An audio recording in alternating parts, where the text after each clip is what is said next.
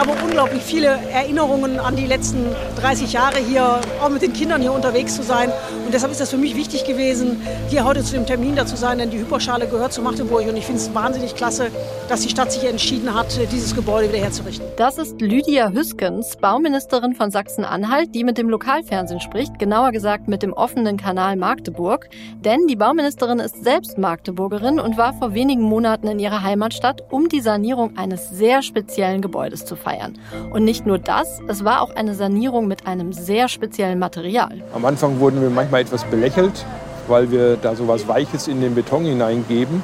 Aber je mehr wir daran geforscht haben, umso mehr haben wir gemerkt, wie groß das Potenzial ist etwas Weiches in den Beton reingeben. Das ist das Konzept von Carbonbeton. Mit diesem Werkstoff wird gerade in Magdeburg die Hyperschale zum Leben erweckt. Ein futuristisch anmutendes Gebäude, das aber in Wahrheit eine lange Geschichte hat. Und die Entwickler von Carbonbeton, die wollen damit eine Revolution des Bauens anstoßen. Das Ziel, massig Material und damit CO2 einzusparen. Und wenn sie das schaffen, dann wäre das eine Lösung, die für das Klima wirklich einen Unterschied macht und damit ein prädestiniertes Thema für uns unseren Podcast. NDR Info. Mission Klima. Lösungen für die Krise. Eine Revolution des Bauens. Schaffen die das? Und wenn ja, wie? Das wollten wir wissen. Und während ich hier bei mir im Homeoffice fasziniert ein Video nach dem anderen über Beton, Carbonfasern und auch andere alternative Baustoffe geguckt habe, hat sich mein Kollege Markus Plettendorf für uns in den Zug gesetzt und ist nach Magdeburg gedüst. Hallo Markus. Hallo Susanne. Ja, gedüst, das ist was. Allerdings nur von Hamburg bis Hannover. Ab da ging es dann nämlich mit dem 9-Euro-Ticket per Regionalexpress weiter. Da mm. düste das nicht mehr so wahnsinnig. Aber man höre und staune, die Bahn, die war pünktlich. Und ich habe um Punkt 11 Uhr die Baustelle betreten. Ich komme also auf dieser Baustelle an und bin erstmal irritiert. Ich habe eine große Baustelle mit vielen Menschen erwartet. Ich sehe aber erstmal nur zwei Bauarbeiter, die aber ganz fleißig beim Rohre zuschneiden und einbuddeln und nebenbei dudelt das Radio. Vor mir das große Gebäude, im Moment ganz ohne Seitenwände und dann wird mir klar, das braucht gar keine Seitenwände. Da kommt später mal Glas rein, wie früher, als die riesige Mehrzweckhalle für Konzerte, Sportevents und auch Messen genutzt wurde. Im Moment wirkt das alles ziemlich rohbaumäßig, bis auf das Dach. Und das Dach, das ist wirklich der beeindruckendste Teil dieses Gebäudes. Das sieht aus wie vier große Segel, die in die verschiedensten Richtungen gebogen sind und zusammen irgendwie über der Halle zu schweben scheinen, weil es eben keine Seitenwände, Säulen oder Stützen gibt, die dieses Dach tragen, nur so seitliche, schräge Streben, die die Kräfte auffangen und ableiten. Ja, verrücktes Konzept. Das Gebäude heißt, wie gesagt, Hyperschale. Ich spreche es etwas deutlicher aus. Hyperschale, denn, ich habe es nachgeguckt, das heißt so, weil es um eine Fläche geht, die sowohl Hyperbeln als auch Parabeln als auch Geraden enthält. So, Markus. Ja, das ist ziemlich speziell. Hm? Du hast mir ja auch Fotos gezeigt von deinem Besuch und mich hat das gleich an die Alster Schwimmhalle hier in Hamburg erinnert oder auch an den Teepot in Warnemünde. Das sind alles so Schalendächer, ne? Ja, diese verbogenen Schalendächer, wie die heißen, die sind echt cool und wirken eben unglaublich leicht. Und fest verbunden ist diese Bauweise auch mit einem Namen, Ulrich Müther, ein Architekt in der DDR, der die Hyperschale in Magdeburg gebaut hat und auch noch etliche andere Schalenbauten. Für die Magdeburgerinnen und Magdeburger ist diese Hyperschale eine Art Wahrzeichen. Auch der Taxifahrer, der mich hingefahren hat, der schwelgte gleich in Erinnerung und viele Leute hängen sehr an dem Gebäude. Das Lokalfernsehen MähTV hat oft darüber berichtet. Ich weiß zum Beispiel noch meine erste Erinnerung an die Hyperschale. Ähm, ich war ein kleiner Junge, vielleicht fünf, sechs Jahre alt und mit meinem Großvater da. Da war damals eine Gartenbauausstellung und ähm, ich habe für mich noch so in Erinnerung, dass es auf mich unglaublich gewirkt hat. Ich war 1995 oder 96 ähm, in der Hyperschale. Ich war nämlich ein riesengroßer Caught in the Act Fan und wie es da drin so aussah, kann ich mich gar nicht mehr so richtig erinnern, weil es waren ganz, ganz viele Menschen da und die Aufregung war groß. Ich fand nur dieses Objekt an sich sehr spannend von seiner Bauart und finde es auch mega schön, dass die Hyperschale jetzt auch dann neu gemacht wird, saniert wird. Ja, aber dass die Hyperschale saniert wird, das stand lange echt auf der Kippe. Es drohte nämlich eigentlich der Abriss, weil das Gebäude einsturzgefährdet war und man keine wirkliche Idee hatte, wie man dieses sehr spezielle, aber eben völlig marode Dach denn vernünftig sanieren könnte. Ich nehme dich jetzt nochmal mit auf die Baustelle, da kann ich besser erklären, was es mit der Sanierung dieses Dachs auf sich hat. Ich treffe da sozusagen einen der Retter der Hyperschale. Hallo. Hallo, Herr Schumann. Das ist ein imposantes Gebäude. Das ist ein schönes Bauwerk. Vor allem jetzt, da das so offen ist und alles, macht das das Ganze noch ein bisschen spektakulärer. Wenn dann die Glasfronten alles drin ist, sieht es auch noch cool aus, aber jetzt so mit der offenen Struktur. Also die Hyperschale Magdeburg ist ja wirklich ein Wahrzeichen, auch der Stadt Magdeburg. Und wenn man sich überlegt, dass das abgerissen werden sollte, wenn man davor steht, kann man es einfach gar nicht glauben, weil es wirklich ein sehr schönes Bauwerk auch einfach ist. Ja, obwohl Alexander Schumann ja nun dutzende Male auf der Baustelle gewesen ist, fasziniert ihn die Hyperschale noch immer. Ich habe den zunächst gar nicht erkannt. Wir hatten ja nur telefoniert vorher und so halte ich da Ausschau nach einem erfahrenen Bauingenieur. Also in meiner Vorstellung musste der deutlich älter sein. Und ich treffe dann Alexander Schumann, 32 Jahre alt, also viel jünger als ich gedacht habe. Ein schlanker junger Mann mit kurzen Haaren und gepflegtem Bart aber wir haben uns dann ja gefunden. Das Alter, das darf nicht drüber hinwegtäuschen, dass er eine ganze Menge Know-how und Erfahrung hat. Ein Doktortitel in der Tasche und schon technischer Geschäftsführer beim Unternehmen Carbocon. Das Bauen nachhaltiger und innovativer gestalten, nicht in der Zukunft, sondern jetzt. Das ist das Ziel von Alexander Schumann. Und der wundert sich, dass das scheinbar nicht alle so sehen. Ich habe jetzt vor ein paar Tagen wieder mit Leuten vom Handwerk und von Baustelle geredet und die sagen dann so, naja, Nachhaltigkeit, das ist ja nur so ein Modethema, das ist in drei Jahren wieder vorbei. Dann denkt man sich so, schlimm wenn die Leute immer noch so reden und ähm, wir eigentlich immer noch zu langsam sind, was das angeht. Ja, schlimm oder sagen wir besser traurig, dass das einige noch so sehen. Dabei ist ja gerade das konventionelle Bauen und insgesamt der Gebäudesektor sehr klimaschädlich. Wir haben darüber schon mal in einer früheren Folge unseres Podcasts berichtet. Da haben wir euch ein 65 Meter hohes Haus aus Holz vorgestellt als alternative Bauweise. Hört gerne noch mal rein in der ARD Audiothek. Jetzt spendiere ich aber erst einmal die wichtigsten Fakten zu den CO2-Emissionen beim herkömmlichen Bauen mit Stahlbeton. Hart wie Beton. Diesen Ausspruch hat wohl jeder schon einmal gehört und er beschreibt in aller Kürze, warum Beton so ein wichtiger Baustoff ist. Praktisch kein Neubau kommt zurzeit ohne ihn aus. Und diese massenhafte Anwendung macht ihn auch so problematisch. Denn die Herstellung des Klebers im Beton, Zement nämlich, der Sand, Wasser und Kies zusammenhält, ist extrem klimaschädlich. Dafür wird Kalkstein zermahlen und anschließend bei rund 1500 Grad zu Zementklinker gebrannt. Das braucht enorme Mengen Energie und verursacht auch durch chemische Prozesse sehr viel CO2. Und durch die schiere Menge, die Tag für Tag an Beton und damit Zement verbaut wird, ist der Effekt verheerend. Fast 8 Prozent der weltweiten CO2-Emissionen gehen auf das Konto der Betonindustrie. Tendenz steigend, denn die Bevölkerung wächst. Und das bedeutet, dass wir in den nächsten Jahrzehnten wohl noch einmal so viele Häuser, Straßen und Brücken bauen werden, wie es sie heute schon auf der Erde gibt. Durch die Kombination von Beton und Stahl wird der Bau von Hochhäusern möglich. Das erlaubt es, weniger Fläche zu versiegeln. Angesichts der schlechten Klimabilanz von Stahlbeton sucht die Forschung aber nach Alternativen. Dabei kommen Naturstoffe wie Holz, aber auch Hanf ins Spiel und eben Carbon. Immer geht es darum, nicht nur auf Stahl zu verzichten, sondern auch weniger Beton zu verbrauchen. Und damit zurück zu unserem Lösungsansatz heute. Markus, jetzt musst du aber endlich mal erklären, was an Carbonbeton so anders ist und vor allem, warum es so viel klimafreundlicher ist. Also los, zurück auf die Baustelle. Ja, gerne. Ich laufe da mit Alexander Schumann zusammen ein Baugerüst hoch. Auf der anderen Seite des Dachs fährt ein Lastenfahrstuhl, den hört man hier auch. Oben steht man dann in 15 Metern Höhe. Man kann rüberschauen auf Magdeburg, auf der anderen Elbseite. Und wären da jetzt keine Bäume, könnte man auch direkt bis auf den Fluss gucken. Aber Ausblick genießen, das ist nicht auf dem wackeligen Baugerüst, fällt ohnehin sehr schwer und zwar nicht zuletzt, weil ich eigentlich die ganze Zeit auf dieses Dach gucke. Leicht, dünn, filigran sieht das aus. Dabei ist es eben aus Beton und dazu noch ziemlich groß, fast zweieinhalbtausend Quadratmeter. Alexander Schumann erklärt mir, womit sie das saniert haben. Er hält zwei Gitter in den Händen, die ich auch mal nehmen darf.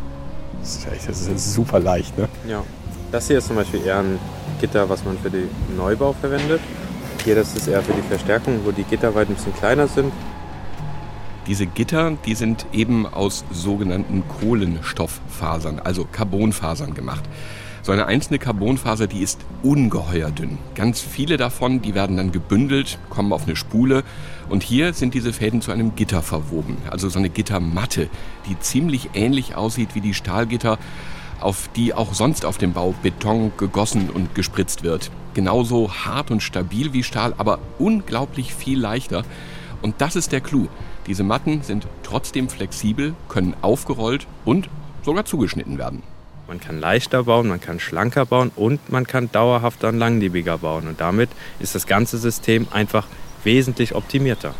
Also die legen diese Gittermatten aus Carbonfasern aufs Dach und dann kommt da aber trotzdem nochmal Beton drauf. Das habe ich in den Videos richtig gesehen, Markus, oder?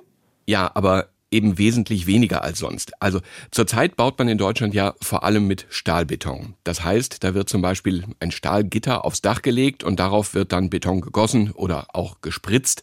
Man nennt das, der Stahl wird ummantelt, damit er geschützt ist. Das ist jetzt ziemlich vereinfacht ausgedrückt, aber man könnte sagen, man muss dick Beton um den Stahl packen, damit der nicht rostet. Carbon aber kann nicht rosten, also braucht man viel weniger Beton. Und weniger Beton bedeutet weniger CO2. Klar. Genau. Das Dach in Magdeburg ist ein sehr gutes Beispiel, um sich das klarzumachen. Man hat ausgerechnet, dass man bei einer konventionellen Sanierung jeweils sieben Zentimeter Beton oben und unten auf das marode Dach hätte aufbringen müssen. Sprich insgesamt 14 Zentimeter Beton. Da hat Alexander Schumann echt gegrinst, als er mir davon erzählt hat. 14 Zentimeter für die Schale, die 7 Zentimeter ist um das wieder intakt zu machen. Ja. Hätte, das, haben, hätte das Tragwerk das überhaupt ausgehalten? Ja, das, das, haben sie nachher, also es hätte Probleme gehabt mit dem Zusatzgewicht und alles, aber erstmal gab es diese Planung. erstmal gab es diese Planung. Also ich übersetze das mal, das Dach wäre wahrscheinlich zusammengebrochen. Ja, wahrscheinlich. Oder man hätte zusätzliche Stützen gebraucht, dann hätte die Halle aber ja anders ausgesehen. Also man hat sich von dem Plan dann logischerweise verabschiedet.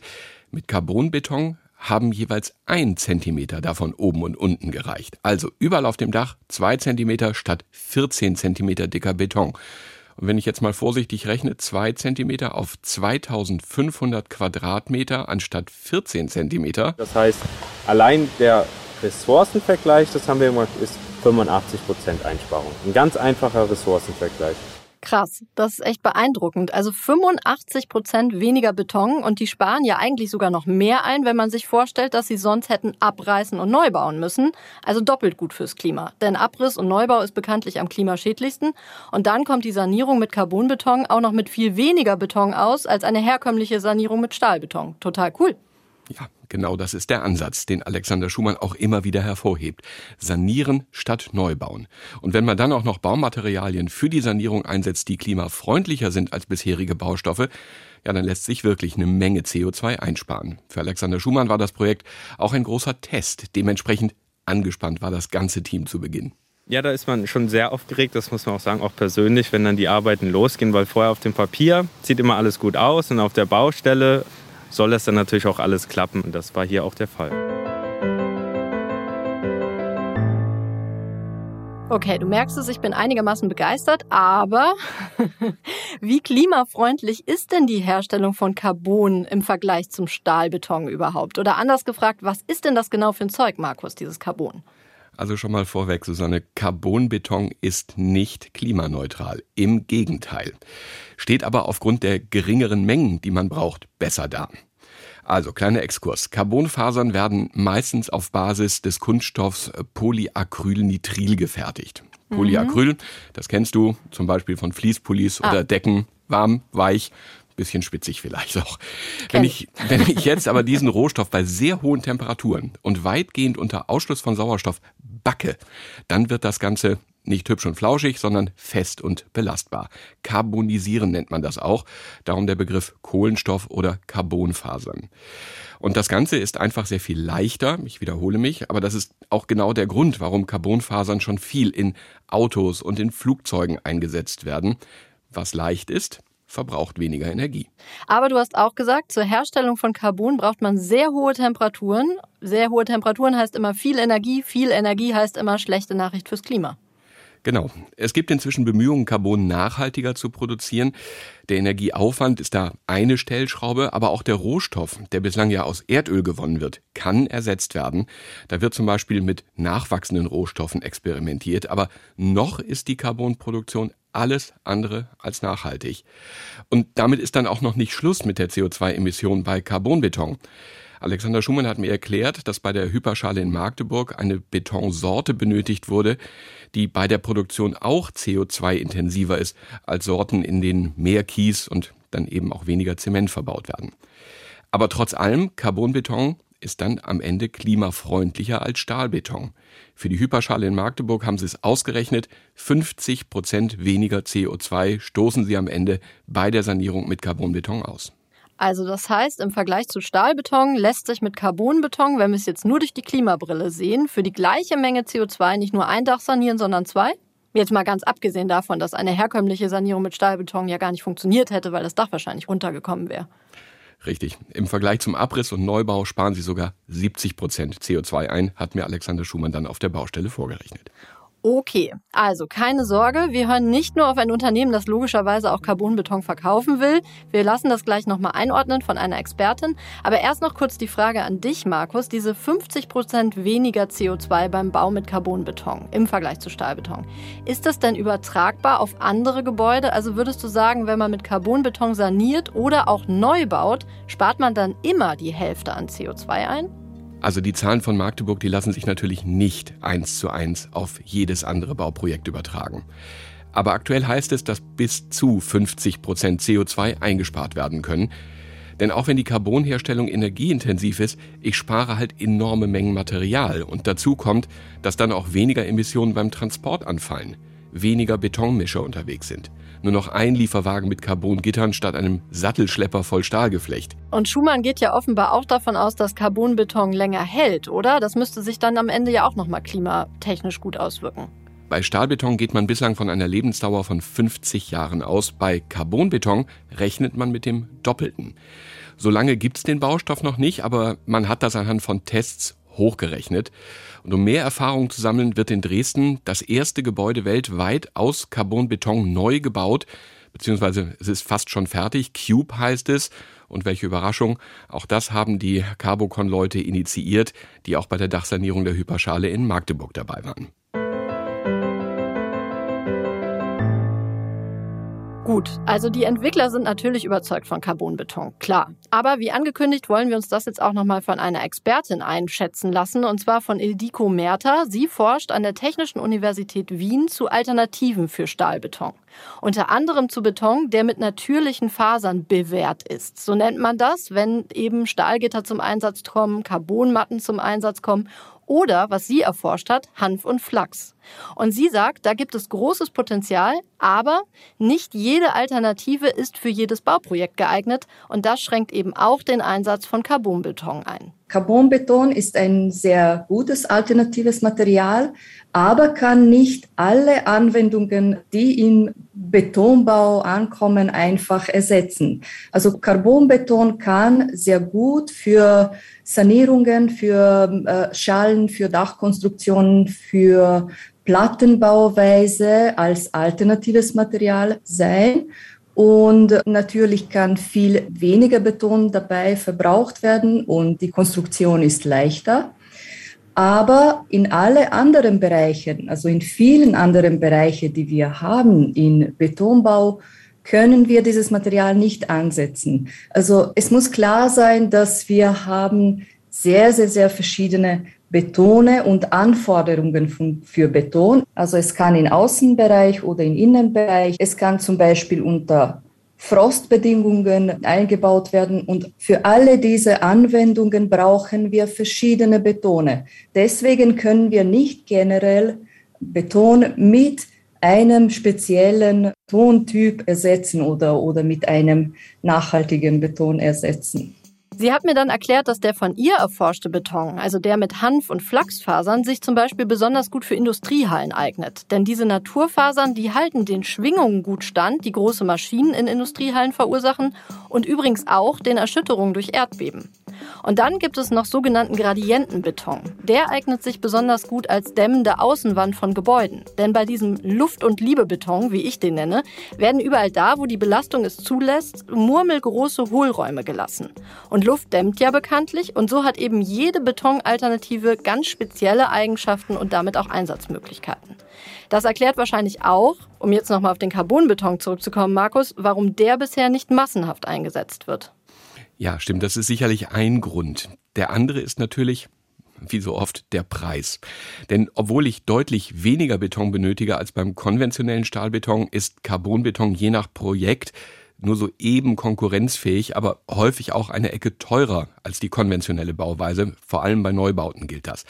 Und das sind viele Bauherren nicht bereit zu akzeptieren, hat mir Alexander Schumann auf der Baustelle erzählt. Dann haben sie irgendwie gesagt, 10 Prozent darf das irgendwie mehr kosten. Das können wir vielleicht irgendwie begründen. Ansonsten, so wichtig ist es dann auch nicht. Und das machen halt viele, die sagen immer, wir wollen nachhaltig sein, aber es darf eigentlich nicht mehr kosten. Tja, der wirkte glatt etwas frustriert, dass viele Bauherren maximal 10 Prozent mehr ausgeben wollen für ein Gewerk beim Hausbau. Und er sagt, nur die konkreten Kosten für die Wand oder die Decke zu betrachten, das sei auch zu kurz gesprungen. Man muss auch schauen, wie viel Beton kann man einsparen, wie viel Gewicht kann man einsparen, Transportwege werden günstiger. Also alles Weitere hat natürlich auch damit zu tun, weil das ganze Bauteil leichter wird. Und da sind wir jetzt schon konkurrenzfähig. Und zum Beispiel in der Sanierung oder Verstärkung, wo wir auch arbeiten können mit dünnen Carbonbetonschichten, da sind wir jetzt auch in vielen Praxisprojekten gezeigt, wirtschaftlicher. Die Kosten, die sind dann aber eben auch nur ein Grund, warum der Carbonbetonbau noch nicht wirklich boomt. Ein weiterer, das sind fehlende Genehmigungen und Normen. Einen neuen Baustoff zuzulassen, das ist nämlich ähnlich aufwendig wie bei einem neuen Medikament. Das erschwert die Planung. Okay, aber wie konnte denn dann das Dach in Magdeburg mit Carbonbeton saniert werden, wenn es da noch keine Genehmigungen und Normen gibt? Mit einer Einzelgenehmigung, ah. mit vorherigen Gutachten und so weiter. Also für ganz bestimmte Bauteile und Carbonbeton gibt es wohl Zulassungen, hat mir Alexander Schumann erklärt. Holcim, ein großer Beton- und Zementkonzern, der beginnt jetzt in diesen Tagen mit der Produktion von Fertigbauteilen aus Carbonbeton. Aber eine Baunorm, in der dann steht, wie grundsätzlich mit Carbonbeton zu bauen ist, wie eine fachgerechte Ausführung aussieht, für welche Gebäudebereiche Carbonbeton genutzt werden darf und so weiter und so weiter. So eine Norm, die gibt es eben noch nicht. Das Problem ist bei so einer Norm, die dauert in der Regel mindestens zehn Jahre, ähm, wenn die auch aktualisiert. Jetzt zum Beispiel wird für uns diese Stahlbetonnorm aktualisiert, das ist auch schon mehrere Jahre dauert. Das ist gerade in dem Entwurf und dann geht es in die nächsten Phasen. Es dauert so lange. Ja, das hat mir auch Ildiko Merter bestätigt. Es dauert wirklich schrecklich lange, bis Alternativen zum Stahlbeton massenhaft eingesetzt werden können. Und deswegen habe ich sie am Ende auch nochmal gefragt, wie gut sich denn Stahlbeton recyceln lässt und ob wir damit vielleicht die Klimabilanz dieses wichtigen Baustoffs verbessern können. Das, was wirklich Recycling bringt, das ist Schonung von Naturressourcen. Das ist eine. Und das Zweite, was das bringt, ist, dass wir das ziemlich stark lokal machen können. Also wir können die Transportwege reduzieren und äh, damit CO2 sparen. Also man kann Stahlbeton schreddern, ich vereinfache mal, und dann kann man Sand und Kies daraus wiederverwenden. Aber diesen wirklich klimaschädlichen Kleber, Zement, den braucht man trotzdem, sagt Merta. Es sind Methoden, wo wir einfach ein bisschen Zement reduzieren können, wenn wir die Gesteinkörner einfach verdichten und die Porosität senken. Damit brauchen wir ein bisschen weniger Zement. Wir sprechen da natürlich von Größenordnung vielleicht fünf Prozent, also nicht mehr. Also es ist nicht wirklich ein, ein großes Potenzial da. Ernüchternd. Ich war schon ganz enttäuscht, aber dann hat Merta noch das hier gesagt. Aber das, was bei Recycling Gesteinkörner und generell beim Beton auch noch bedacht werden soll, das Beton selbst hat auch ein Potenzial für CO2-Bindung und das ist nicht so wenig. Wie geht das? Passiert das in der Herstellung oder passiert das dann, wenn die Gebäude stehen später? Das passiert später. Also wenn die Gebäude schon stehen, Beton ist in der Lage, CO2 zu binden. Und das passiert über viele Jahre. Es hängt von der Temperatur, es hängt von der Trocken-Nassbedingungen, aber das ist ein jetzt schon äh, belegte und bekannte Sache. Und Studien belegen, dass bis zu 10 bis 20 Prozent von der Masse CO2 gebunden werden kann. Und je größer die Fläche ist von der Betonelement, die die Atmosphäre ausgesetzt ist, desto größeres Potenzial für CO2-Bindung. In diesem Sinne, wenn wir Betongebäude abbrechen und zerkleinern und rezyklierte Aggregat kriegen, dieses Aggregat hat eine sehr, sehr große Fläche und wenn wir dieses Aggregat an der Deponie mehrere Monaten oder vielleicht Jahren auch an die Atmosphäre ausgesetzt haben, dann bindet das ganz viel CO2. Also ein bisschen kompliziert, aber die wichtige Information, Beton verursacht nicht nur CO2, sondern bindet auch welches, wenn auch natürlich deutlich weniger. Ich konnte das erst gar nicht recht glauben und deswegen habe ich das nochmal nachgelesen und ich fasse das mal hier etwas laienhaft zusammen. Also grundsätzlich bindet jedes Gestein beim Verwittern CO2 und das gilt eben auch für Betongebäude, die Wind und Wetter ausgesetzt sind. Eine Studie dazu packen wir euch noch in die Show Notes. Also das war mir jetzt so auch nicht bewusst. Ich will aber trotzdem noch mal eine Lanze für Carbonbeton brechen. Wenn man damit rund die Hälfte der CO2-Emissionen sparen kann, dann macht das, finde ich, schon echt einen Unterschied. Und ja, wir können den nicht überall einsetzen und er ist auch noch teurer, aber wir stehen ja auch noch relativ am Anfang. Ja, das stimmt. Das ist gut, dass du das nochmal sagst, Markus. Ich bin einfach immer zu ungeduldig.